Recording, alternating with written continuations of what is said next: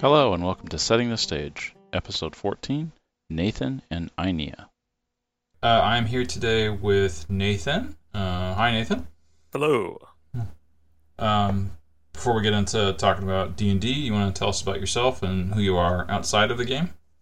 Oh, sure. Outside of the game, uh, I am a father of four offspring, and we also have several pets.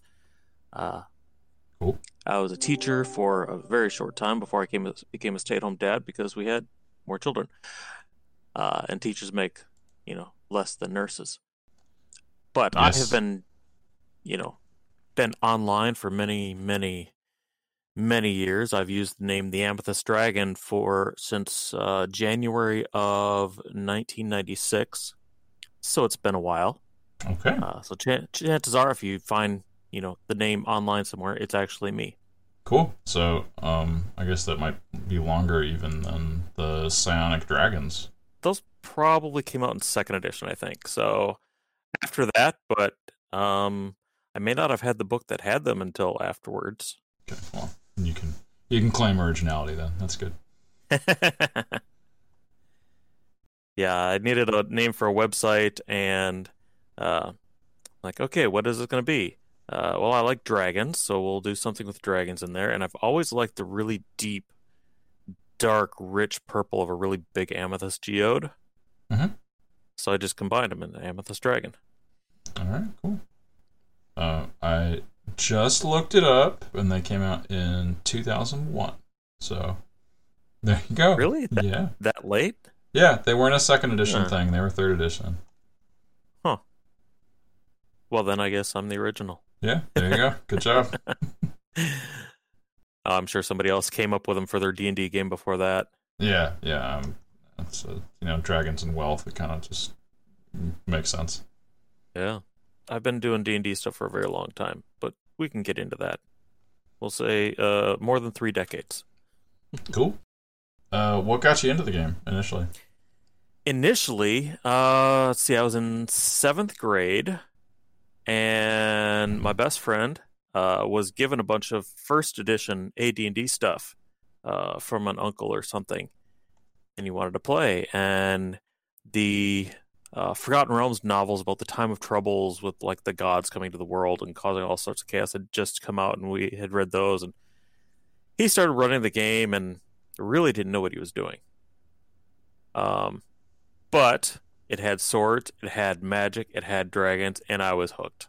Mm-hmm. Um, eventually I started running the game for myself and my brother. Uh, Then with a couple of friends, it continued on, I, and I just, um, I make homebrew stuff, and that started in high school. I had made myself like an entire booklet, pages and pages and pages of stuff. I recently, well, probably a year and a half ago now, discovered a folder where I had all those pages printed out. Oh, cool. So I've been mining that for old ideas to bring to fifth edition. A lot of them were... Okay, so many of them were so badly balanced even for second edition. But, you know, I was a teenager and had no concept of game balance. I was going to ask you, since you've been running the same campaign world for so long, if there was anything that you felt like, you know, you wanted to change or you have changed since you were in high school. Oh, I've added things, I've changed things, I have moved things around. Um, I eliminated a whole continent uh, that was used for like maybe a week when I was first developing the game world, and then the players, tra- you know, went across the strait to the next continent, and that first continent never got used again. Okay, that's a that's a pretty big one. So eventually I just got rid of it.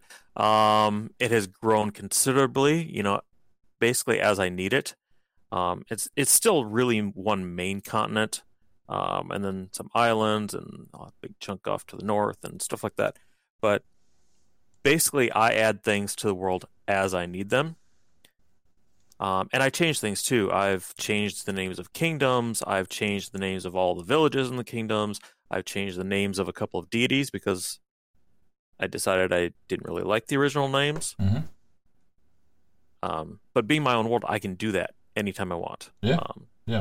I, oh. I, I generally only do that between campaigns, you know, so it's not, you know, confusing the players. Um, but, you know, I can add anything I want, take away anything I want, put anything wherever I want it. Uh, and I have done that. Yeah, I was going to say that it's not like established settings don't evolve over time as well. Yeah. And yeah. I guess D Ms also can just, you know, take away or add stuff as they want in those settings as well. Yeah, and I actually got started uh, with my homebrew world because I was uh, a teenager with basically no money. Mm-hmm. Uh, so I couldn't afford things like the Forgotten Realms box set or the Greyhawk uh, gazetteers and things like that. So I just started my own because it was free. Yep. My first map was... Uh, a sheet sheet of printer paper uh, and, and colored pencils. Cool. Yeah, I had that actually. That first sheet of paper that I used, I still have that map. Oh, that's great. Yeah, I still have mine too. That piece of paper. There were like a dozen other sheets of paper that went with it to like build up the whole map. I've lost all of those, but for some reason, I still have that original one.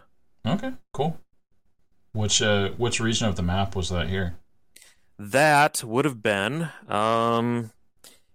On the left side of the map, about the middle, north and south, uh, west coast, there is there was a port city called Ravenport. Uh, mm-hmm. It's got a different name now because it was taken over by orcs.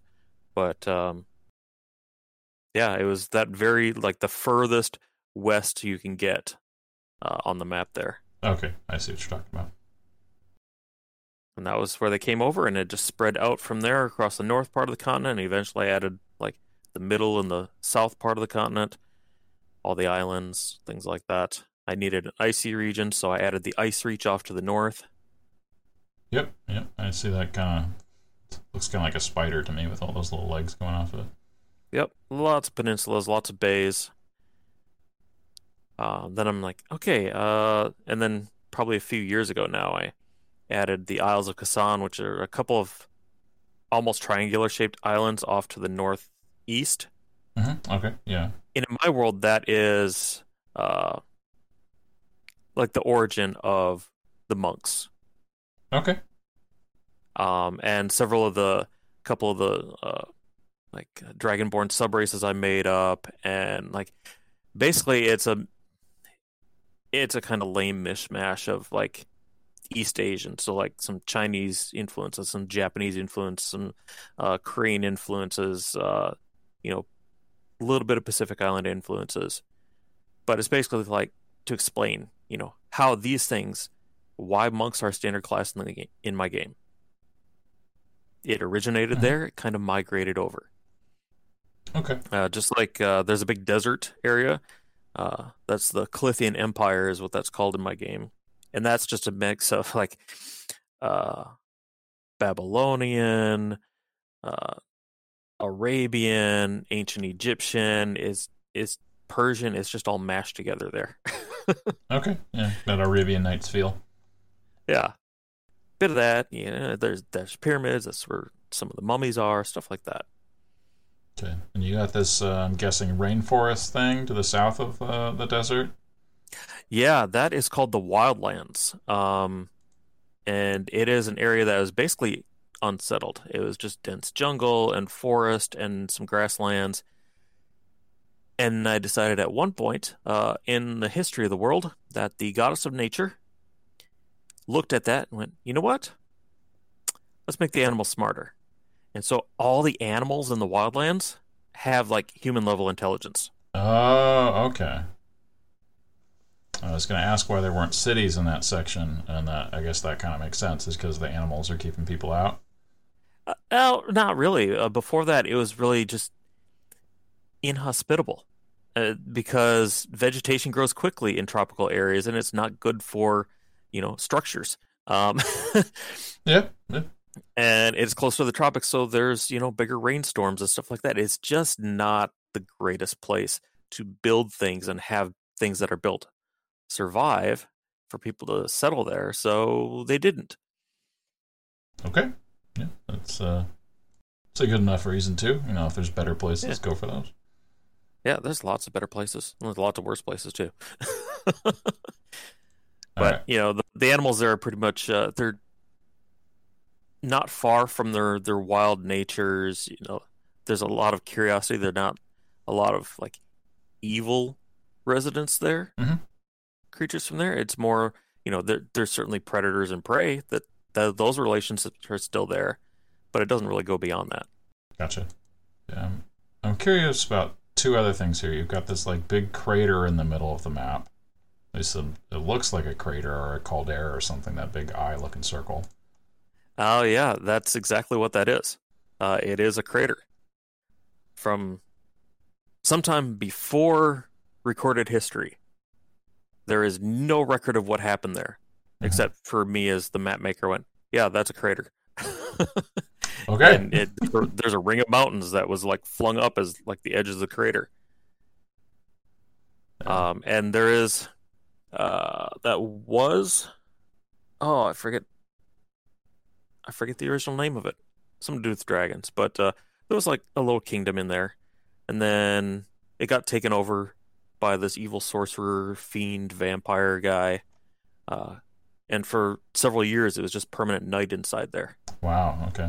It blocked out the sun, and so you know it was prime hunting ground for vampires and werewolves and all those creatures.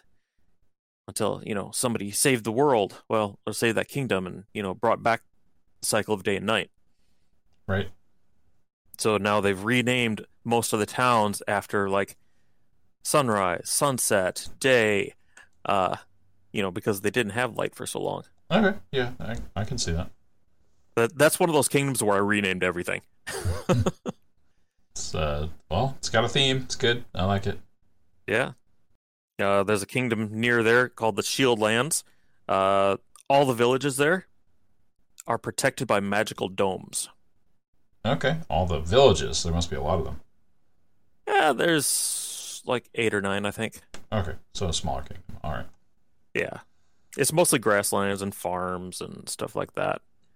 So this this crater looks really big. So if this is from an asteroid, it would be like the... Like the one that wiped out the dinosaurs or something like that. Could be. I mean, I still have dinosaurs in my world, but they're okay. Not there. All right, yeah. Well, it wiped out all the dinosaurs that were next to the crater. We'll we'll go with that. Yeah. All right, yeah. Well, yeah, maybe you'll maybe you'll get to that later on when you're writing stuff. Uh, sure. I, I mean, my players have encountered dinosaurs. Um, there's a island, not one of the two, like way off to the right in the upper right hand mm-hmm. corner. Um, but there's one closer to the continent. Oh yeah, it's I called Death, it's called Deathwater, um, and there's dinosaurs there. Okay. Uh, actually, I meant not the, the, the dinosaur thing. I meant like oh, okay. what the the impact meant and what it represented at that time. Oh, it. Uh, I'd say nothing. Okay. Uh, the impact was me going, I think there should be a big crater here, and we'll put some mountains around it. Yeah, yeah, okay. It was probably like five years later before I actually like named any of the towns or anything in there. Okay. Well. Because the players didn't go there. Yeah. yeah. Most of the, for so much of my world, I have made it in response to needing a place to do something or the players going there and me needing to put something there. Okay, yeah. Um, that minimizes your work, but lets you be responsive. That's cool. Yeah. I don't put any limits on which way the players go in my games. Like, you want to go there? Let's go. Yeah, that's cool. Um, okay, and the, the second question I had is this this purple bit. That is the Crystal Forest. It is uh, in the... It's entirely contained within a big uh, kingdom, which, which is called the Sylvan Lands, run by elves, but it's also home to most of the fae creatures in my world. Okay. Um... Because they get along with elves and, you know, they like forests and, you know, secluded places. And there's a lot of other forest land in there, too. I My world doesn't have a Feywild. It doesn't have another plane of existence for the Fey. Right. The Fey are natives to the material plane. Okay. So you kind of have, this is kind of a Feywild-ish section on the material plane? Sure, I, there's weird stuff there, but there's there can be weird stuff anywhere. But one of the big features of the Crystal Forest are these, uh, they're actually called the Crystal Trees. They look and grow like normal trees, But the wood is semi-transparent and kind of purplish. The leaves are like purples and blues, and just the solid purple is easier to work with on the map. Um, but purples, blues, yeah. um, some pinks in there. And then the leaves are slightly transparent until they fall off, and then they die, and then they turn brown like normal leaves do. Hmm. Okay. But there's just this whole section of forest that grows that way. That's cool. There's actually some experimental solar panels that work that way too, where they're transparent, so they absorb some light but allow it to penetrate to other panels below the top level layer. I haven't heard about uh, panels below, but I've heard it as a coating on windows. Okay, yeah, similar concept where you're just trying to not use all of the light and have it go yep. through to somewhere else, so yeah. That makes sense too. Yeah, that might have been a better application that people figured out for that specific style of that engineering example. Yeah. Okay, so the purple is all that, like, it's crystal forest because the yep. trees and leaves look like crystals. Yeah, because they're they're semi-transparent, um, crystal-ish. I mean, there's there's actual like crystal formations and stuff scattered around, um, but the trees themselves are why the forest has that name. Okay, cool. Yeah, that sounds very like magical and mystical, and also lines it up totally with is. the fairy idea that you have for it. Yeah, my current players do not want to go back there. They got caught in kind of a, a travel loop. Not so much a time loop, but they kept ending up back in the same place after a day of travel. Oh, over like, and like over in those role-playing games, over. J R P Gs, where like you have to go left and then right and then up or something to escape. Yeah, there's actually a, a region in uh, my game. It's there's a little town called Plains Cross. It's in the middle of the continent, basically.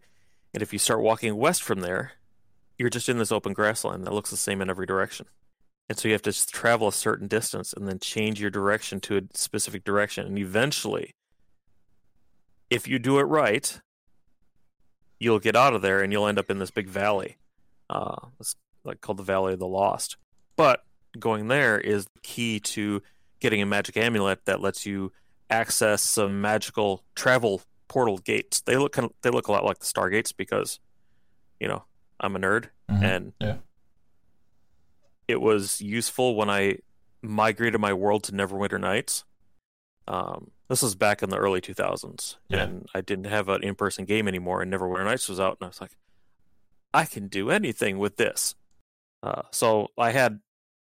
and my world of Aenea was an online twenty-four seven world for eleven years. You actually got it to work on Neverwinter Nights? There's so much like effort that goes into that. I had no life.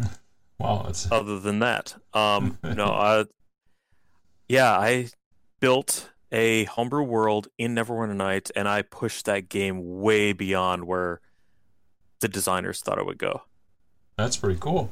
You know, I added things like, I could program things like teleport spell and Ioun stones and uh, summoning spells, and and one of it was these portals that you put in the right combination. Portal opens, your character steps across it, and you get sent to the right part of the world that you were supposed to go.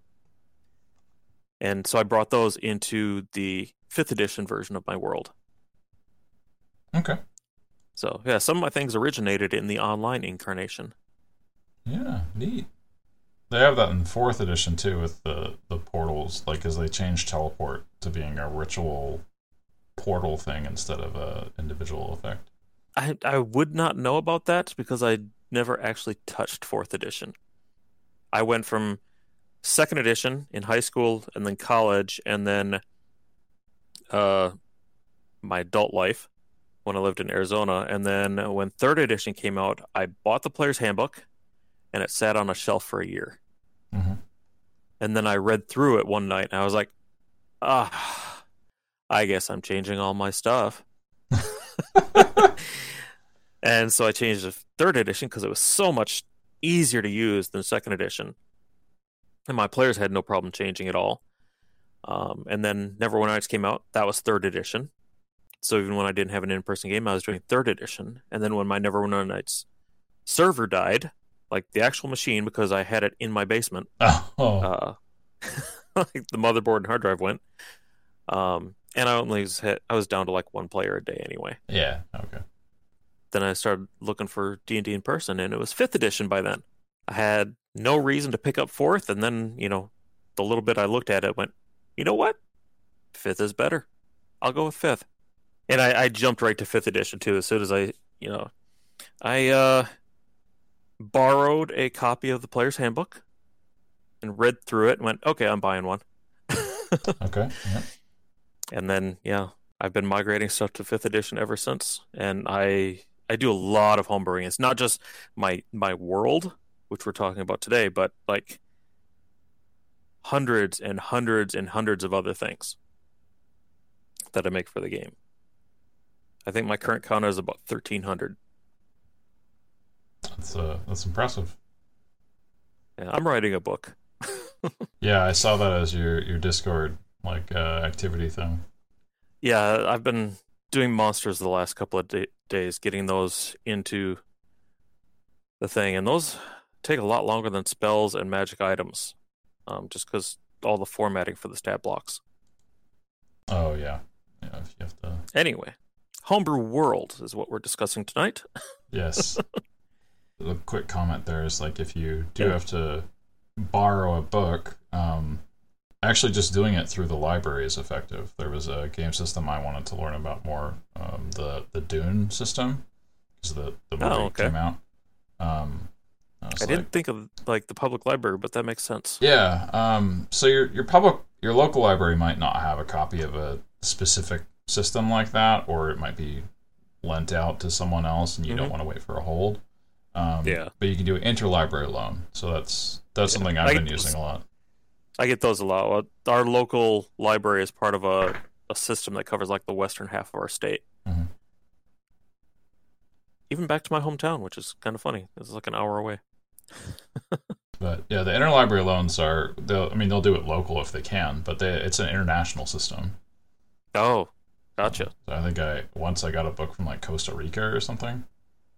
That is quite a distance. Yep, and you know it's the library, so it was. Uh, I wouldn't say free, paid for by taxes, and that's that's a more expensive version of what you can do with it.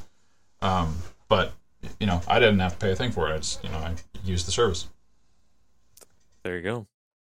If you do want to try out a book, that's a, a way to do it. That oh yeah, you can um, legitimate. Yeah, there's there's a couple of game stores near me, too, where I can go, hey, does anybody have this? Can I take a look at it? Yeah, yeah, obviously that, too. Yeah, okay, so your your campaign world about that. Yeah. uh, so one of my basic questions is asking about, like, physical stuff, and I think we kind of just walked through that while I was looking at the map here, and I'll, I'll post a picture on the episode notes. Cool. So I had another question about your, your gods. You said you'd designed your own pantheon. Um, you want to tell that me I did. more about that? Uh, sure. Um, when I was first starting out, um, when you're writing adventures, you need like you need you need a cult of this or something of that, and I just decided that you know what, I'm going to come up with my own pantheon of deities. I'm not going to use any of the ones from the Forgotten Realms or Greyhawk or Kryn. Or you know any of the published worlds, because at this point I was like, yeah, I'm I'm doing my whole world here. I might as well ha- it might as well have its own gods. So I'm like, okay, uh, what would be a good number? Twenty. Uh, we'll have twenty gods, and just everybody is going to worship the same gods. There's not going to be a pantheon for elves, a pantheon for dwarves, a pantheon for humans. It's just if the gods exist in a world of magic, they're going to make themselves known to everybody. So it is a pantheistic thing. You may have a patron deity that you kind of more associate with, or you know, you really do most of your prayers to, especially with clerics. But you still offer prayers to most of the other gods in appropriate circumstances. Right. Um, you know, going on a long journey, you pray to the god of travel. If that happen, journey happens to be by sea, by sea, you also pray to the god of the seas. Um, yep. So when I was making them up, I'm like, okay, twenty is a good number. You know what? Uh, generally, gods have genders, so let's do half male, half female. And then I'm like, okay, what do I need gods of? Well, I'm going to need a god of death. I'm going to need a god of life. Well, there's two right there. Uh, every world seems to have a sun god because, you know, there's the sun. Mm-hmm. So I got one of those. He's also the god of the moons. Okay. Just because. Um, and light and darkness. I'm he, he's like an opposition god, opposed to himself. Okay. Well, more more balance than opposition. Like Janus. Yeah. So, if you for fifth edition, if you have a cleric with the light domain, you're worshiping this guy. If you have a cleric of the darkness domain, which is one that I homebrewed, it's this guy, the same guy. All right. Um. Oh. We're going to need elemental gods, so I got four of those. We're going to need a god of battle, because most of them have it. You know, Ares, Mars. Actually, that's kind of the same guy. Um, so I got one of those. Uh, a, a god of travel, a god of magic. Uh, uh, we need a god for paladins, because this started out in second edition, and all paladins were like lawful good, and this is where their power came from, was from a god. So I'm like, okay, I got one of those. Yep. Uh, weather god. Erroneous. Why not? Uh, nature god. Sure. Um, we're going to need a forging god. Probably. I mean, dwarves are really into that sort of thing, so yeah. One of the gods is going to be dedicated to that. I'm like, oh, we're going to need some evil gods. Well, let's do several types of evil. Uh, we have, I have one. His name is Ragnor. Uh, he is the god of destruction and strife and insanity and chaos. He is a legitimately insane god. And a lot of, you know, madness comes from them, and a lot of crazy people follow that guy. But then we have the other type of evil, another big type of evil, which I represent as Sorgoth. Uh, he's the god of snakes and poison, assassins, murder, corruption, lies, and foul play. He's probably the evilest of the evil deities. And not a lot of people worship him. Very, some people haven't even heard of him. Mm, okay. Because those that like worship him tend to do it in secret, because he's really about, you know, like secretive stuff. Gotcha. The only ones who like really openly worship him are the Dark Elves. I do not have a spider goddess named Loth or Lolth in my world, worshipped by the Drow. I have Dark Elves. They don't call themselves Drow. Um, and they're not really, like, born evil, but in the distant past, a servant of this uh, god of foul play and lies convinced the elves that something bad was going to happen and led them underground.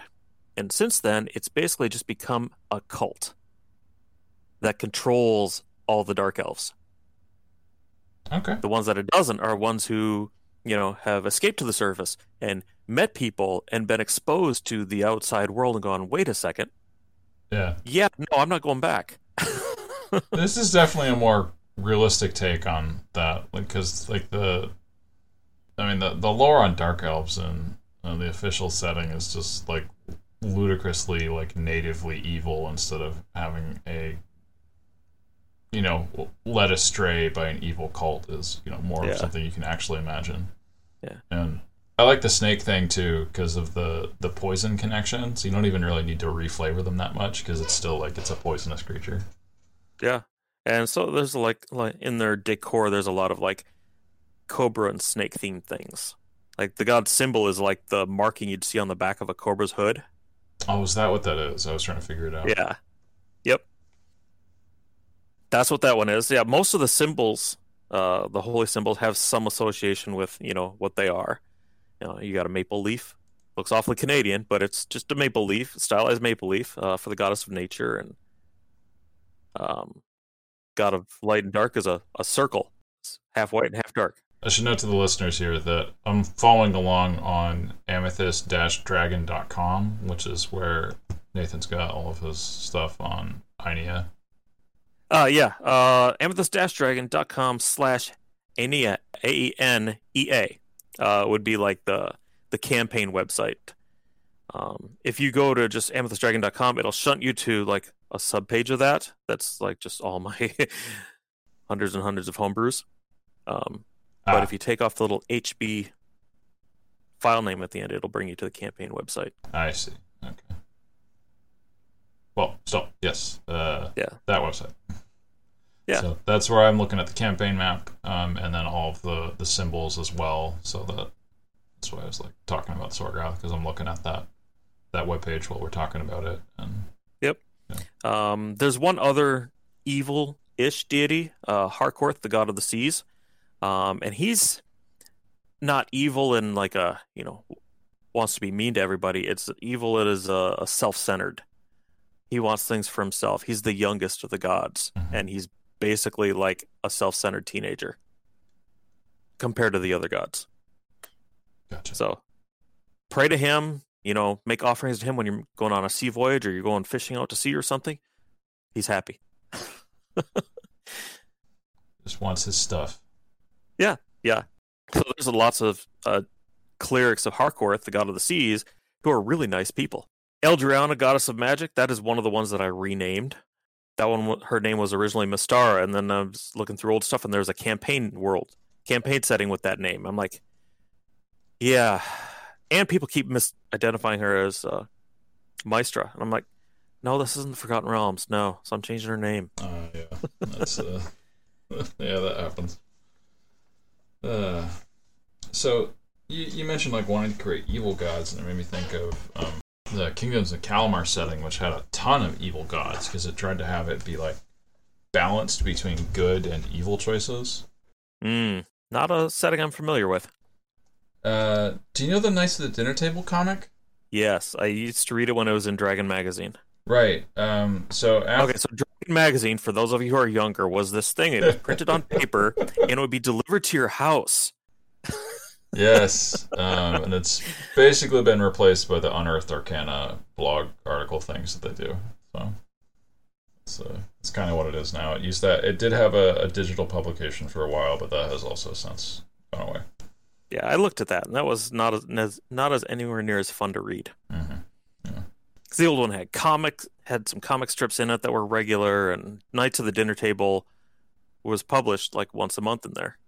Yeah, and it also had, like, those cool connections with, like, different published works. So, like, they did um, they did a few ish, like, I think two issues about, like, the Shannara series. Mm. And that got me into reading the Shannara books, and that they did that for a couple different uh, fantasy works like that. Yeah, I've still got my my parents kept all those magazines, and then they gave them to me a couple of years ago, so they're sitting on a shelf in my basement right now. Okay, yeah. Um... I've I've kept my favorites, but yeah, I, I did definitely did not keep all of them. The artwork on the covers was always amazing. Yes, they are very good for that. But yeah, I did I didn't feel the need to balance good and evil with the gods. Um, I just basically I made the gods up for purposes that I would need in the world. Uh, I need an elemental cult. I need some you know evil cultists, or they're probably going to be Sorgoth followers. I need you know. evil destructive hordes coming in. You know what? They're probably going to f- be following Ragnor because he strives on, you know, strife and cha- lives on strife and chaos. Mm. So a lot of those were just like, what would I have a use for? Yeah, no, that's a follows the rest of your de- design philosophy. Yeah, it's I don't tend to put in a lot of work where I don't need it, and if I need something now, I make it up. Yeah, so. One of the benefits of having my own homebrew world for the last thirty-some years is I run a weekly campaign. It is four hours once a week, and I'd say I improvise, I, I improv at least ninety percent of every session. When I when I was younger, I would spend six, seven, eight hours a week planning a session. And then the players would blow through it in like four hours. Well, I was running like five or six hour sessions at that point because I was younger. Um, yep. But now I I don't. I improvise most of it. And it also frees up the players to go where they want. I don't have to try to limit them to what I've planned already. So that's one of the benefits of having a long-term homebrew world is I know where the stuff is. I know what is probably an area in an area they're going to. And if not, I'm going to make something up. Yeah, it doesn't feel like you're breaking a connection somewhere else that you have with a an established setting. That's my feeling. Mm-hmm. Is that I don't want to be wrong. So I always feel like that's I one can't. of the things. Um, nothing is canon in my world as far as the players are concerned, unless they've experienced it in that campaign. Yes, that's a thing that I'm going to be playing with. No, that was from a, a different timeline, so that doesn't count anymore. um, I was going to say earlier, the reason I brought up Knights of the Dinner Table is that after leaving Dragon Magazine, um, they moved to uh, Kenzer and Company, which is the company that publishes the Kingdoms of Kalamar setting I was talking about with the evil gods. Oh, gotcha. It wasn't just some random, let's talk about Dragon Magazine. Oh, there's lots of random in D and D, but also lots of tangents. Side quests. Yes. Another thing about an improv world, uh, anything can become a side quest. If you describe something and the players go, wait a second, I want to know more. Let's go there. Sure. Yeah, and, and in-game events have actually like altered the world too. Um, they're used in the on if you're looking at the map, the upper left-hand quarter of the continent used to be like five different kingdoms. Mm-hmm. Um, during one campaign, probably, well, that's got to be twenty years ago now. Um, the orcs started to spread from their little area that they controlled, and they just totally overran these five kingdoms in a matter of like a year, and the players were involved with that didn't weren't able to actually stop it.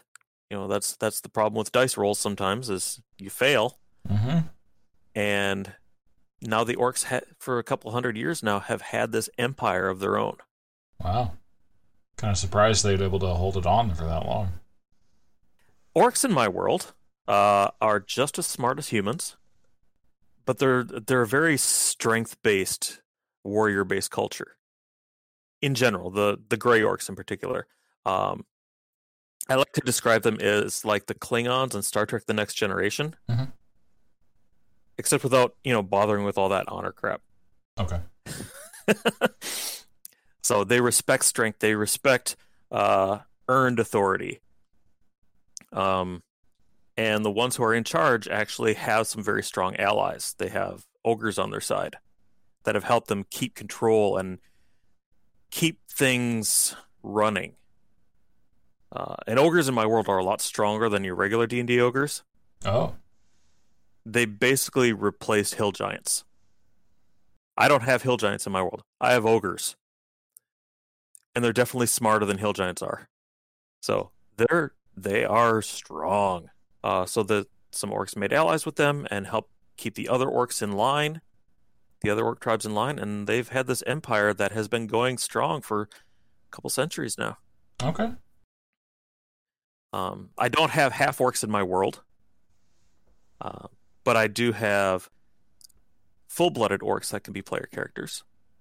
Gotcha. I have one in my current campaign, um, and I turned them into, you know, with fifth edition, I made them a base race with sub-races, gray elves, forest elves, snow elves, huh, orcs, oh, yeah. Gray orcs, forest orcs, snow orcs. Um, so you have you can look at like pictures of them and go, oh, those those are a lot of artwork. Hey, those are, most of the gray ones are there. Oh, there's why is this orc green? Oh, that's a forest orc.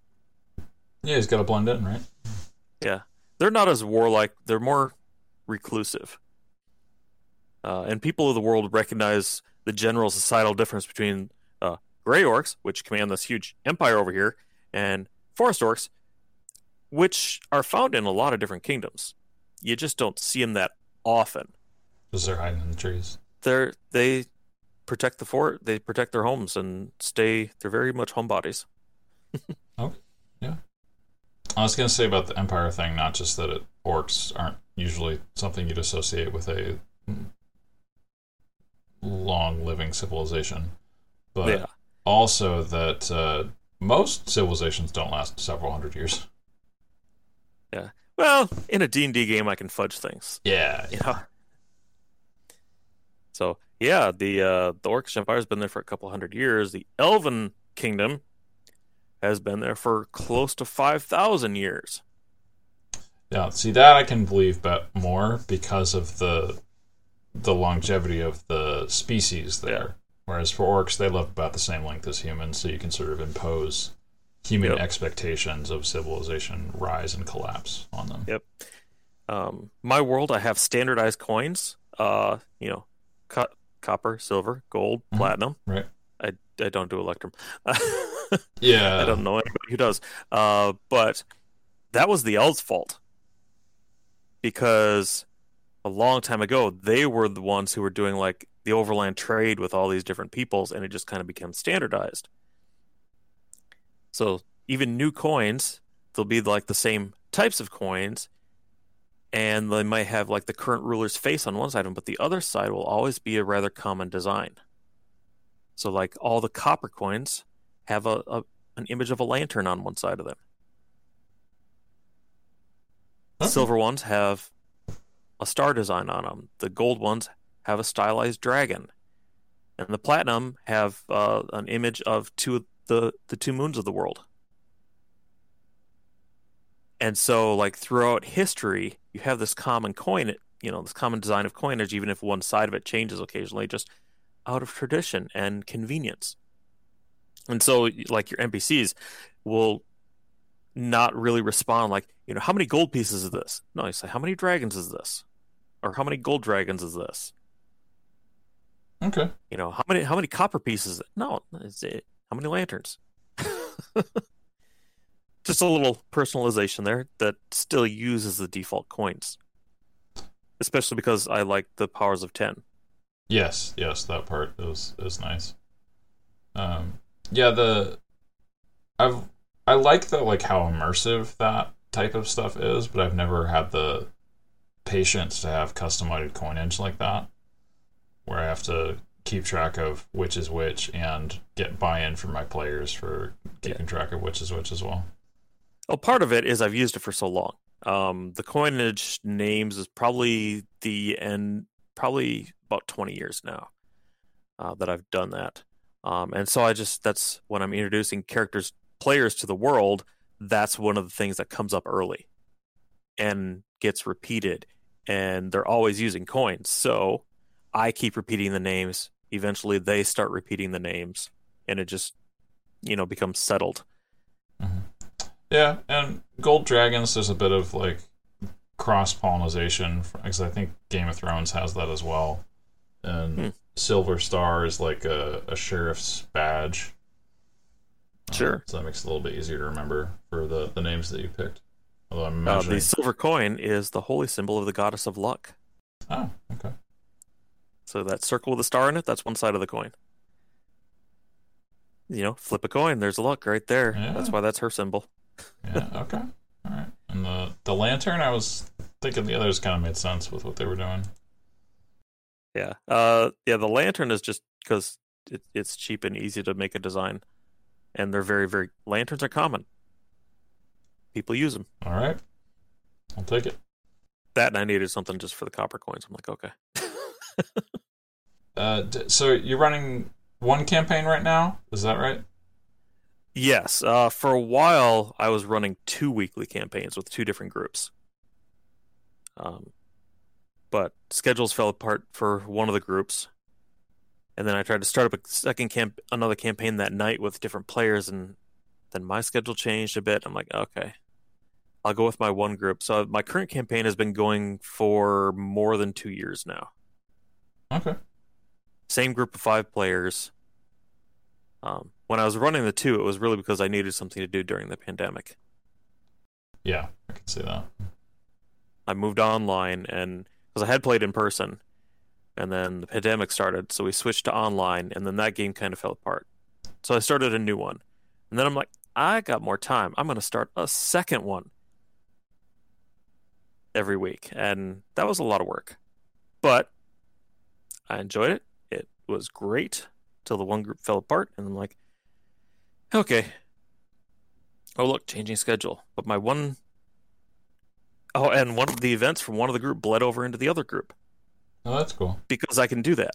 I set, I set them starting at the same time, like same day of the year for both campaigns. And, you know, groups go at different paces and stuff. So one of them was like further ahead in the year, and then something happened. And when this other group ended up in the same place, there was this big change. They're like, what is going on here? Like, you don't know. The part of the sea is frozen in the middle of summer. Yeah, there there was an incident with a, a giant pearl that fell into the sea in an interaction with ice magic. And oh my god. The major port city where they all started. This is just Cat's Cradle. With ice tin. Oh, and let's see, that ice also is a convenient bridge uh, for undead to come across from the island where they bury all their dead from the city. Oh, no. Yeah, because normally, even if, you know, things rise as the dead, what are they going to do? Walk along the bottom of the sea where there are flesh-eating monsters down there that love corpses? I mean, I, I was going to yeah. say yes, but I guess not. Yep. Uh, yeah, so... Uh, Yeah, there's stuff that lives under there that eats corpses. Um, so it was convenient for the city. Convenient protection. Oh, also, the ice went all the way to the island of Deathwater. So there's dinosaurs coming across, T-Rexes. Uh, beholders live over there. Yeah, a couple of those came across. This is terrible. That, that's you can do that when you have, you know, long-term games. And, well, actually... Anybody, any D M can do that sort of thing. That's not a, that's not even just a homebrew thing. You can, any D M that's listening, pff, go wild. that's this. That's what this game is. So that that pearl dropping in and freezing the ocean sounds a lot like the the plot to Cat's Cradle. Have you read that? I have not. Um, it's a Kurt Vonnegut. Like science fiction book, and one of the plot okay. points is that you can have a different type of uh, ice crystal that's actually like, you know, uh, has less energy than water. So if you have a crystal that is that that configuration and you drop it into the ocean, the entire ocean will release that extra energy and go into a lower energy state of that type of crystal. So then the entire ocean would solidify. That is unfortunate. Yeah, this one was not the entire sea, but it was enough to be uh, very concerning for this city that relies on trade. Yes. And the uh, nat- and the natural barrier of the sea. Yes, and not having zombies and dinosaurs and beholders in their immediate vicinity. Yep. So currently that group is... about a month and a half away from solving that problem. Okay. They made a deal with a like giant fire dragon that's going to come and like breathe fire, and then it's going to steal the pearl. Well, of course. Or somebody else. There's also a wizard that's really interested in the pearl, so there might be a fight over that. The pearl might sink into the sea, and they have ice on the bottom of the sea. I don't know. Well, that, that doesn't solve the undead problem, because now you've frozen all the flesh-eating monsters. Exactly. And then the undead can just walk on the bottom. Mm-hmm. Now, there's, there's still... It's not guaranteed to work when the fire dragon comes, but it's highly likely, because they've gone on this big, long quest to, you know, along with visions from a god to, you know, find this dragon. Yeah. This, this is cool stuff. I like the the sort of having to ally with. It's a is a red dragon or one of the um, the metallic ones. It's one I made up. Oh, okay. Its name is Molten Flame. It's an ancient ancient dragon. It's a f- it's a fire dragon. All right, there you go. Yeah. One of the things about my world too is dragon colors don't necessarily align with their breath weapons oh. or their their element. Okay. They often do, but it's not a set-in-stone thing. Um, I had one player, not in my current group, but in the group that broke up, she was a, newer to the group, uh, was quite upset when they were facing off a black against a black-scaled dragon and it breathed fire on them. Uh, yeah, you gotta look out for that. And then acid. Yeah, I loved the, the dragon breath feats from third edition that you could give the dragons. I don't think I ever saw those. Uh, they were in the Draconomicon book, so it's probably an easy one to miss. That would explain it. I did not have that one. I had the Player's Handbook, Dungeon Master's Guide, and the Monster Manual. Mm-hmm. Yep. And that was it. Everything else I made up. Yeah, yeah. I, um, I mean, there was some stuff you missed, but the Draconomicon uh, would have definitely been one to skip out on, but I just love dragons, so I got that one. Yeah. Wizards of the Coast may not like me a whole lot because I'm not a big spender. Um, like, I don't buy any of their adventure modules because I never run adventure modules, ever. I've got my own homebrew world. I have adventures for people, and I've the one time I ever used it in the past, uh, I ran part of the Temple of Elemental Evil, or Return to Temple of Elemental Evil. Yeah, whichever one. And that lasted like a month, and that was just my ki- with my kids. Oh. But other than that, I I haven't bought like anything Out of the Abyss or any of those. I've run some modules, but that was back when I was like learning how to D M, so having like mm-hmm. the setup adventure was, was helpful for learning that stuff. Oh yeah, if you don't know what you're doing, they're they're good examples of what to start with. You know, here's room descriptions, and here's a way of describing this room and this room and this room, and you know, things you can put in there. I'm like, what is that? Let me look that up so I know what I'm talking about. What's a sconce? So it's spelled like scone. Is it something you eat? Yeah. Uh, I I find it's kind of inspirational to read through them, for like not like you know psyching me mm-hmm. up to go vote or something, but coming up with ideas. Yeah. Um, so like the Draconomicon, for example, also has like prestige classes for dragons, and one of them is the dragon slowly turning into a god. Um, so I actually used that in uh, my not one campaign I'm DMing now, but the one before that, where there was a a dragon that was taking levels in that prestige class. So it was trying to just kill a whole bunch of people so that it would gain enough experience points to level up. That's cool. Um, so you know. So it was X P farming.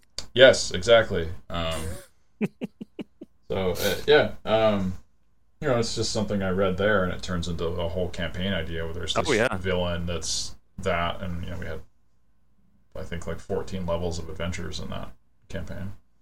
Yeah, anything can be inspiration. Uh, one of my kids, uh, she's running a, a Curse of Strahd, but she's pulling in stuff from all these like uh, podcast things she listens to. Mm-hmm. Um, there's some S C P stuff uh, right now. It's something about like Uh, like the twelve Fears or something like that, and she's like tying that into characters uh, from the Curse of Strahd book. And I was like, yeah, all that inspiration and mixing things and changing things up, and yeah, that is cool. Yeah, be creative, cool to, make it your own. Cool, cool to listen to her talk about her ideas for that. And, you know, she'll, you know, what do you think of this? And why are these things killing the players directly? Because they're clearly powerful enough to do it. I'm like, what if they're protect? You know, something's protecting them. What if they're the em- hope? They are the embodiment of hope, and so these big fears recognize something in them, and so can't touch them directly. They got to work through their their minions. Yeah.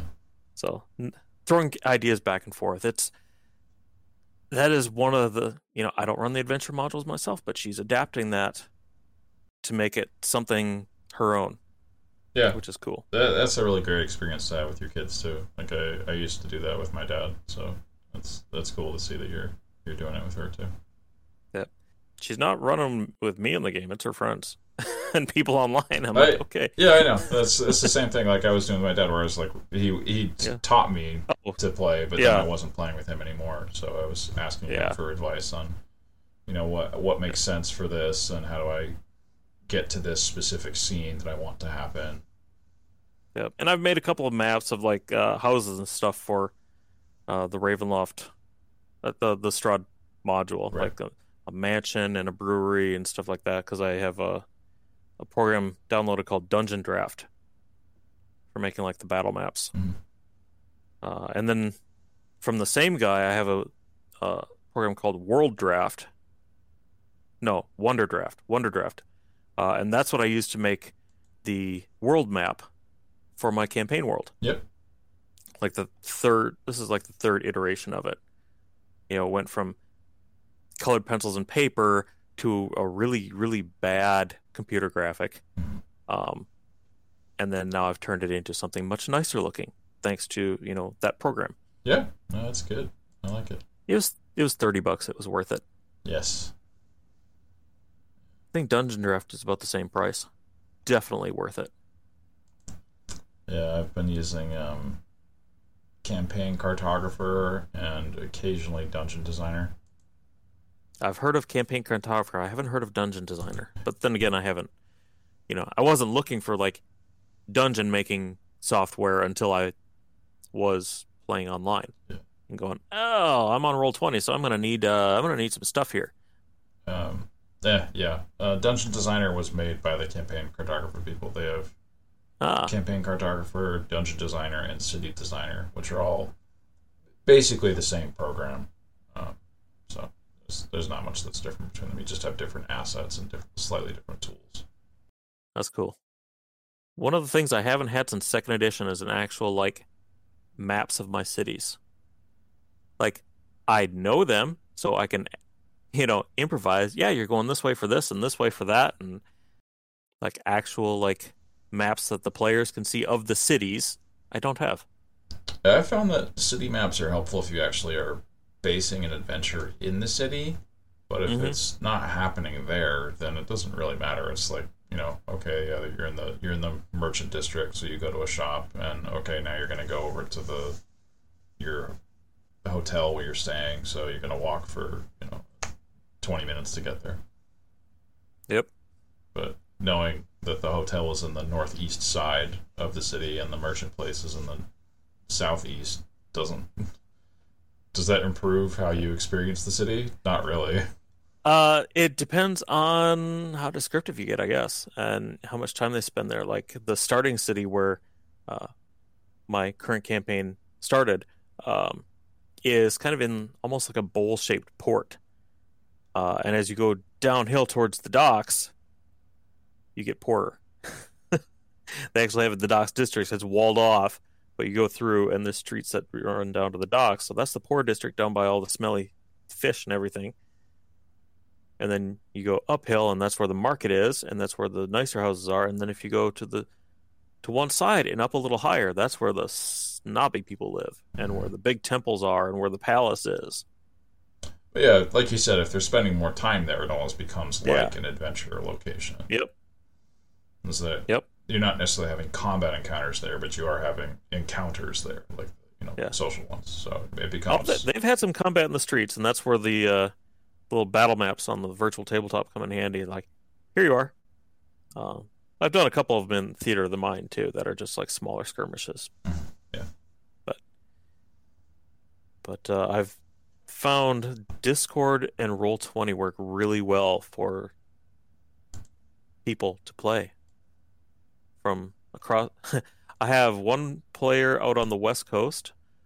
I have one player down south somewhere. I've got two players that are local because they were part of my like in-person tabletop before COVID. Mm-hmm. And I've got one player who lives in Poland. Wow. Okay.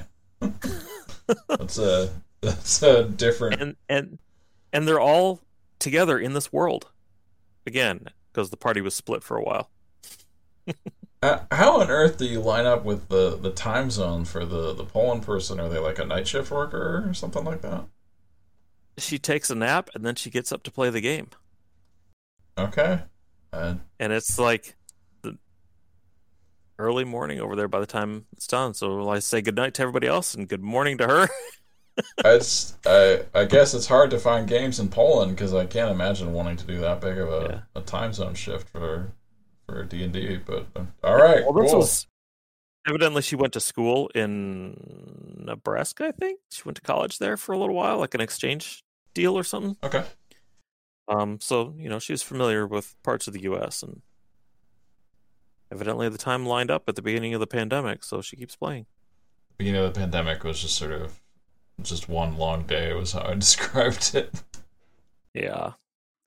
It's a two-month long day. Cool. Uh, in your in your survey, you mentioned that you like to play with new players a lot. Oh, love it. Yeah. Um, like my current group, they were basically all newbies. Um, the two pit that I'd played in person had only played fifth edition for a few months, like maybe six months before that, mm-hmm. uh, with me here. Um, my brother hadn't played since second edition, and he, he's one of them. So they were both new to fifth edition, and like four of my players were brand basically new to D and D at all. And I picked new players on purpose for this campaign um, because it was beginning of the pandemic and everybody was wanting to play, and so many people were, you know, having trouble finding games online. Mm-hmm. Yep. So I purposely picked people who didn't get the chance to play before. I'm sure there's a lot of D Ms who only pick like experienced players, so I picked the inexperienced players, and I had totally got the luck of the draw on this. I had like one hundred ninety people apply. Wow. Well, that was the first game. The second game was like one hundred people. So like, uh, and that was my first group that fell apart, had the one hundred ninety people apply to it, because I left the application thing open for a week. Because so many of the listings I had seen are like people taking, you know, the first people to contact them would be the ones who got in. And so if people weren't there to jump on that, like in the first ten minutes, they didn't get into a game. Yeah. So I left the thing open for a week, and I have a questionnaire that's weird on Roll twenty. It's just this list of questions, you know, answer these questions. And most of them have nothing to do with D and D. But it helps me get a feel for the players. Okay. You know, the, their level of creativity, uh, looking for uh, shared pop culture references, um because there'd be a movie, you know, here's these three Arnold Schwarzenegger movies, which one's your favorite? Granted, you know, it was Conan the Barbarian, Terminator, and True Lies. Okay. You know, which one was your favorite? Everybody said Terminator because it's the only one they'd seen. I was like, what? I haven't seen True Lies, but I've seen Conan. I, oh yeah. You should. That's actually my favorite, because I, I'm a big fan of action comedy, like the, the mix. Um, so True Lies is actually my favorite of those three, although they all have their merits. Oh, I have heard about this one. Okay. No, I, I saw the poster and recognized it. Yep. Very good movie. Yeah. Um, you know, so those shared cultural references, and I throw like Spaceballs references. The homebrew stuff I make, a lot of it is like, here's a here's an idiom or a reference to a movie, and now it's something usable in D and D. Oh, cool. Can you give like an example? Uh, sure. Let me go to my list here. One second. Nope, that's not it. Nope, that's not it. Why do I have... Okay. I gotta go to the right one that's got all the stuff. Uh, most coveted ring. It is a magic cursed ring that um, when you see it, you want it. When you have it, you don't want to give it up. Yep. Guess what that one's a reference to? I would guess the the One Ring from Lord of the Rings. Yeah. Um, I have uh, the Potion of the Fairy's Touch. That one is a Legend of Zelda reference. Then I have a Potion of the Bad Fairy's Touch. Ah. Uh... That is a reference to a little web show called The Legend of Neil. Okay, I don't know that one. Um, I highly recommend that one unless you are not an adult. um, it was created by uh, Sandeep Parikh, who played Zabu in The Guild. Uh, I don't know that either. Okay, so that's that was another web series. Felicia Day um, was like the creator of that. But, you know, I saw that and I was like, oh my God, that's so funny. Um, Marvelous, uh, Miracle of Max's Marvelous Mixture. It's a potion coated in chocolate because it makes it go down easier. Oh, right. Okay. Princess Bride. Brings it back to life. And that, those are just some of them. Okay, cool. Yeah, I'm I'm seeing the, the creation theme there. Yeah. Um, basically, anything can be an inspiration for homebrew, and it often is, even if it's weird. Like, I have a, a subclass. Um, you know how some people can't spell rogue? Yes. They they move the U to the wrong spot. Yeah, Rouge. Yeah. I made a rogue subclass with that. Does it have the power to fly? No. Uh, it has the power to get angry. Oh, okay. The, it is the, the Rouge face. Rager. It is it is a, a rage rogue. Like barbarian rage, and when and you know, when they see blood, when they see red, then they see red. Uh, and they can like sneak attack with a heavy weapon while they're raging. Oh, cool. I like that. That's I always wanted to have that on my on my thief when I was playing. It'd be fun. Yeah. I was saying, can they fly? Because of the the Rouge character in Sonic is like a sneaky bat. Ah. So I have not played or watched any Sonic stuff. Uh, it was. She's a pretty minor character, so even if you mm. had, I wouldn't be surprised if you'd missed her. But yeah, she's yep. called Rouge, but is sneaky like a rogue, and can also fly because she's a bat. Gotcha. Yeah, I went with Rouge as in the color red. Yeah, yeah, I saw the connection there. Thank you. Yep. Just because minor misspelling. Right. Do you have a homebrew that's like a favorite of your players? Ah, uh, I can't say really. Um, not that I can think of. I can look at the.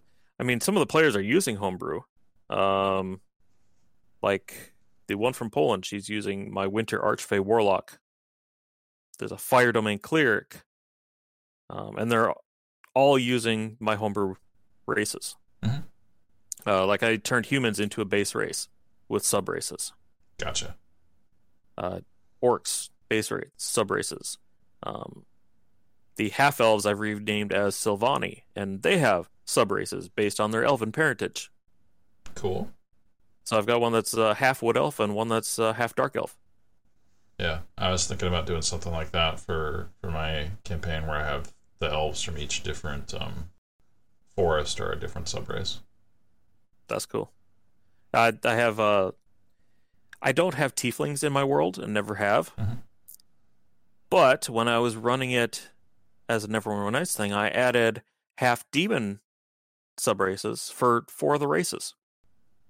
Oh, cool. So one of my characters is a demon blood human.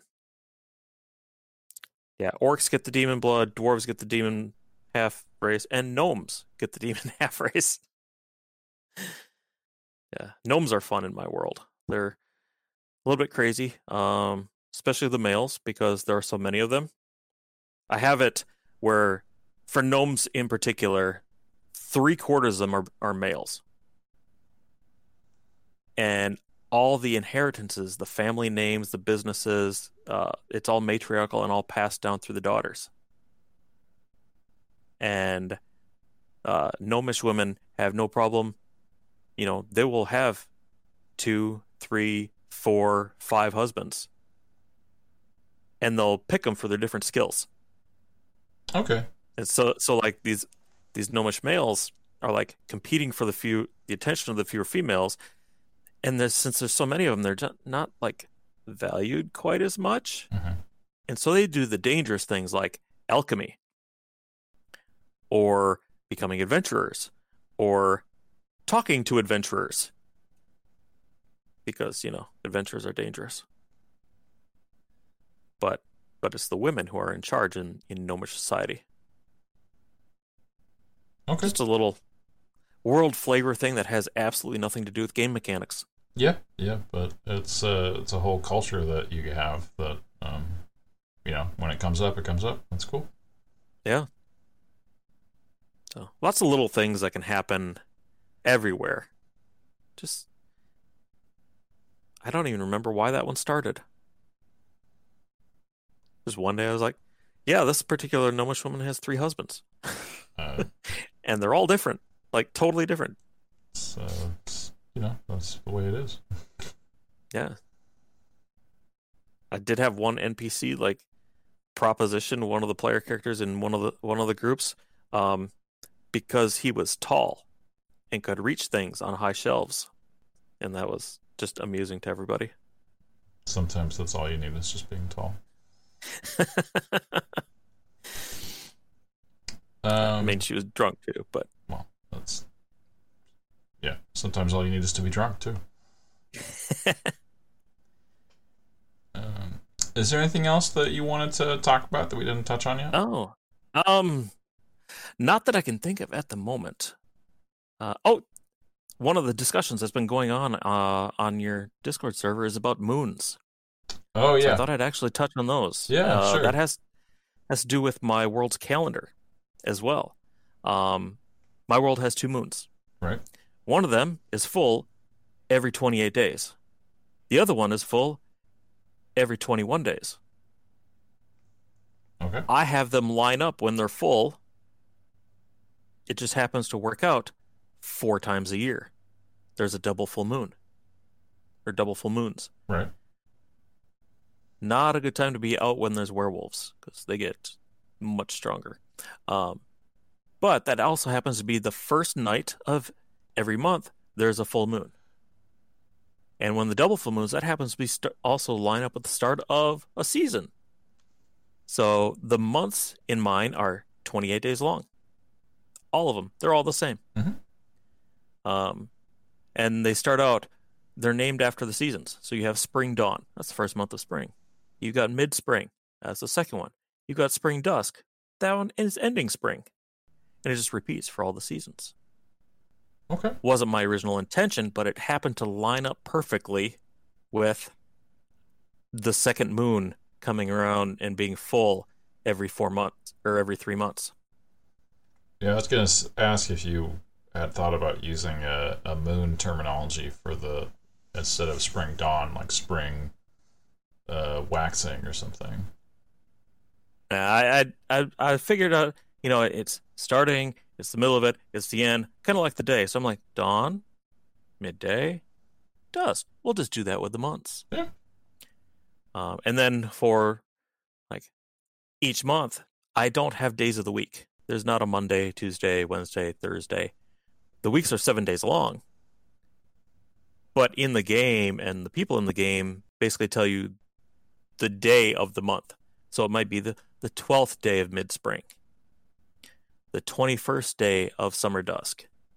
Gotcha. They know that, you know, that twenty-first is after like three weeks.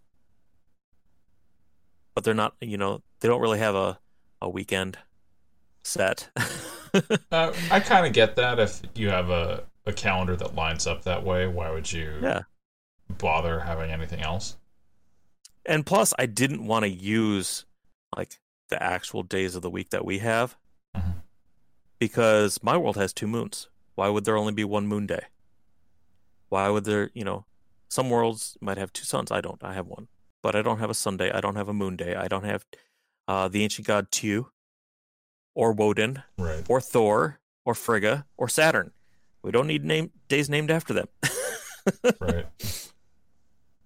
So I just didn't give them names. But yeah, that uh, is all with the moons. Uh, the moons are just normal moons. One is silvery gray, like Luna, our moon. Uh, and that one's called Argenta, because silver. Uh, and the other one is Verda, smaller green moon. And the only real influence they have is on the calendar. Happens to line up with the seasons because of convenience. And that's what you can do with a fake calendar. Yep. And it makes lycanthropes stronger when they're both full. So, uh, I guess this isn't quite how it would work, but does it make them lycanthropes weaker when they're both new? No, then they're just their their normal, you know. Yeah, I know they'd be human. They'd be their like yeah. mortal forms instead of the yep. animal forms. But uh, I was just curious if they would be like even more mortal than animal in that case. Nah. Okay. Yeah. They're very well hidden when they're not in their their hybrid or animal forms. Yeah. Uh, but when both moons are full, then they regenerate faster, and like you knock them down, they'll get back up. and they're bigger and stronger. So those are days when, those are nights when you just don't want to be out in the wilds. Uh, yeah, I can, I can imagine. But there's the thing, you know, multiple people in the Discord have talked about is the moons. So there's my moons. Yeah, there's your moons. Argenta and Verda. Yeah. Named after the color for each of them. Silver and green. Yeah. Oh, maybe when this episode comes out, we can reignite the moon conversation. But yeah, that's that's pretty much it. Uh, it's uh, Aenea is a world I made up because I was poor as a teenager and just stuck with, because then it was mine and I could do anything I want with it. Yeah. I pretty much done the same thing over here too. Do you have any uh, advice for other D Ms that you want to give before we sign off? Yes. Uh, don't overwork yourselves. This is a game. Yes, it's an involved game. There's a lot of writing creativity that goes into it. But don't, unless you enjoy doing the extra, like, world-building stuff, maybe just have some really basic ideas and don't bother fleshing stuff out until the players are going to be involved with it. Save yourself some effort. Enjoy your time. Unless that's your enjoyment. If your enjoyment is getting into the nitty-gritty details and like writing everything out, go ahead to do it. But you don't have to. It's a game.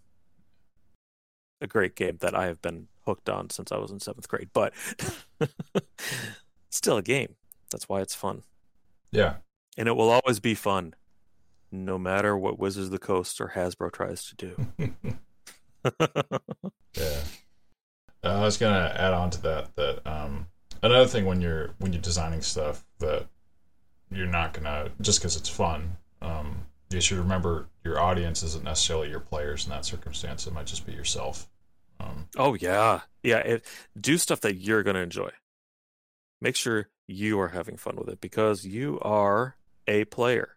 You're the dungeon master, but you are playing a game still. You are having fun. Should be having fun with it. Yes. Yes. Um, but it, yeah, like you should make stuff that's fun for you, and you should be having fun with the game. That's definitely part of what I was saying there. Um, but I also meant that, uh, you know, if your players aren't interested in the stuff that you're designing, like that's not for them, then you shouldn't like force feed it to them either.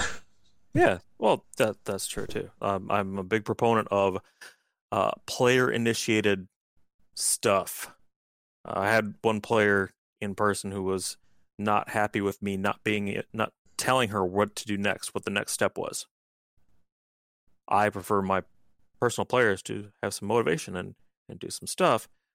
So for the D Ms, the world builders out there, if the players aren't really going toward what you're really wanting, try to get them to go off on a direction that they want to go, and then take the thing you really want to do. Like maybe there's a, a piece of it that you really want, like a dungeon or uh, a location that you really want them to see because you put in a lot of work planning on it. Move it into their path. Woo! Quantum over. That is the great thing about homebrew worlds, is none of that stuff is canon. You, if they haven't encountered it, you can put it anywhere you want. Yeah. Magic fountain? Sure. Ancient temple? Have at it. Oh, yeah. You, you know, there was an earthquake and the road is blocked, so you got to go around. Oh, interesting. There's this old ruin here. Yeah. Well, you're not really railroading that way. It's just, it happens to be there. So you get to, you know, even if they're not necessarily interested in following along with a particular story, elements of it, and even elements of your your story, your setting, you can put in their path wherever they're going, and then they might become interested and tie it back to what you wanted. It's just in a more convoluted path. Well, like you said, like you're a player too, so I feel like you also yeah. want to play with people that are going to respect that. You know, I, I designed an adventure that takes place in a, you know, a ruined temple, like you said. Mm-hmm. So, uh, you know, if your players come upon a ruined temple, they have a responsibility to engage with the temple, because yep. that's what you brought for them to play. Yeah. Or there could be just like, uh, my particular players would go, ooh, what's that place? Let's go check it out. But there might be, you know, catch a glimpse of something shiny or something that they're fighting, runs off to there. So that, you know, there's there's an enticement there too. You can always work little things in, um, especially if you've been playing with your players for a little bit and you kind of know what, you know, makes them tick. You can you can entice them. If they're totally new players, you can just say, like during session zero, hey, people, I'm providing a setting for you and adventure hooks, but it's up to you to take an interest in things and grab those hooks. Yes. You don't have to take them all by any means. You're not going to take every adventure hook. And also, as the D Ms, if your players get fixated on something that has absolutely nothing to do with your pre-planned adventure, I suggest going with the flow, letting them investigate things, and in between sessions, perhaps try to come up with a way that that thing that they fixated on links to where you want them to go. That way, they're getting to follow where they want, and the work you put into planning that uh, that adventure, that that dungeon delve, that particular thing, isn't, you don't feel like it's wasted time just because they went off in a different direction. And hopefully you're having fun doing the planning, so it won't feel like wasted time. Anyway, I'm going to say that's probably been plenty of talking from me. Um, I'm going to do some more talking next week in a different podcast. Uh, cool. But uh, I have been listening to all of these, and it is very cool to hear everybody's uh, takes on their own world and their ideas for their own world to make it their own, which is the coolest thing about having a homebrew world. I mean, you can have like Forgotten Realms and Greyhawk, and you can have your own adventures in them, but I think a homebrew world is more personal. Yeah, definitely. It's it, and it's my preferred way. As if if I'm playing in a game, I prefer to be in somebody's homebrew world, because then I get to explore everything. I don't know everything that's there already. And I have a lot of like cultural references to like Forgotten Realms and stuff because I used to read the novels and play the video games and stuff like that. Mm-hmm. Where a homebrew world is all new and it is wonderful. Even if it's like overused tropes or whatever, but you're mixing them together in a different way. Yeah. Um, I brought up the Shannara series earlier. It's like all tropes and derivative stuff, but it's popular. People like it. So same thing yeah, can be if true. If it's mixed together in an entertaining way or in a way that, you know, makes some sort of sense. And this is a world, D and D is magic. Not everything has to make sense. That's another thing for, yes. for whole, for world builders and D Ms out there, not everything has to have an explanation. Sometimes it can just be, the magic's weird, man. Deal with it. Yeah, there's a troll there. Not because you said it's been a while that w- since we faced a troll, which actually happened in one of my campaigns once, where it's like, it's been a while since we faced a troll, and literally the next room I had planned a troll. That was just funny timing on their part, but it could be could be just because of magic. Yeah. Biggest thing to remember: D and D is a game. Everybody needs to have some fun, including so you. Have fun creating. Yeah. Well, thanks for coming on the show, Nathan. It was good having you here. Yeah. Thanks for the invite you put out to everybody. It's it's nice, and it I really do like listening about other people's worlds too. So, yeah, I'm gonna say have a good night, have a good day. Wherever you, whenever you happen to be listening to this, have fun. Yeah, take care.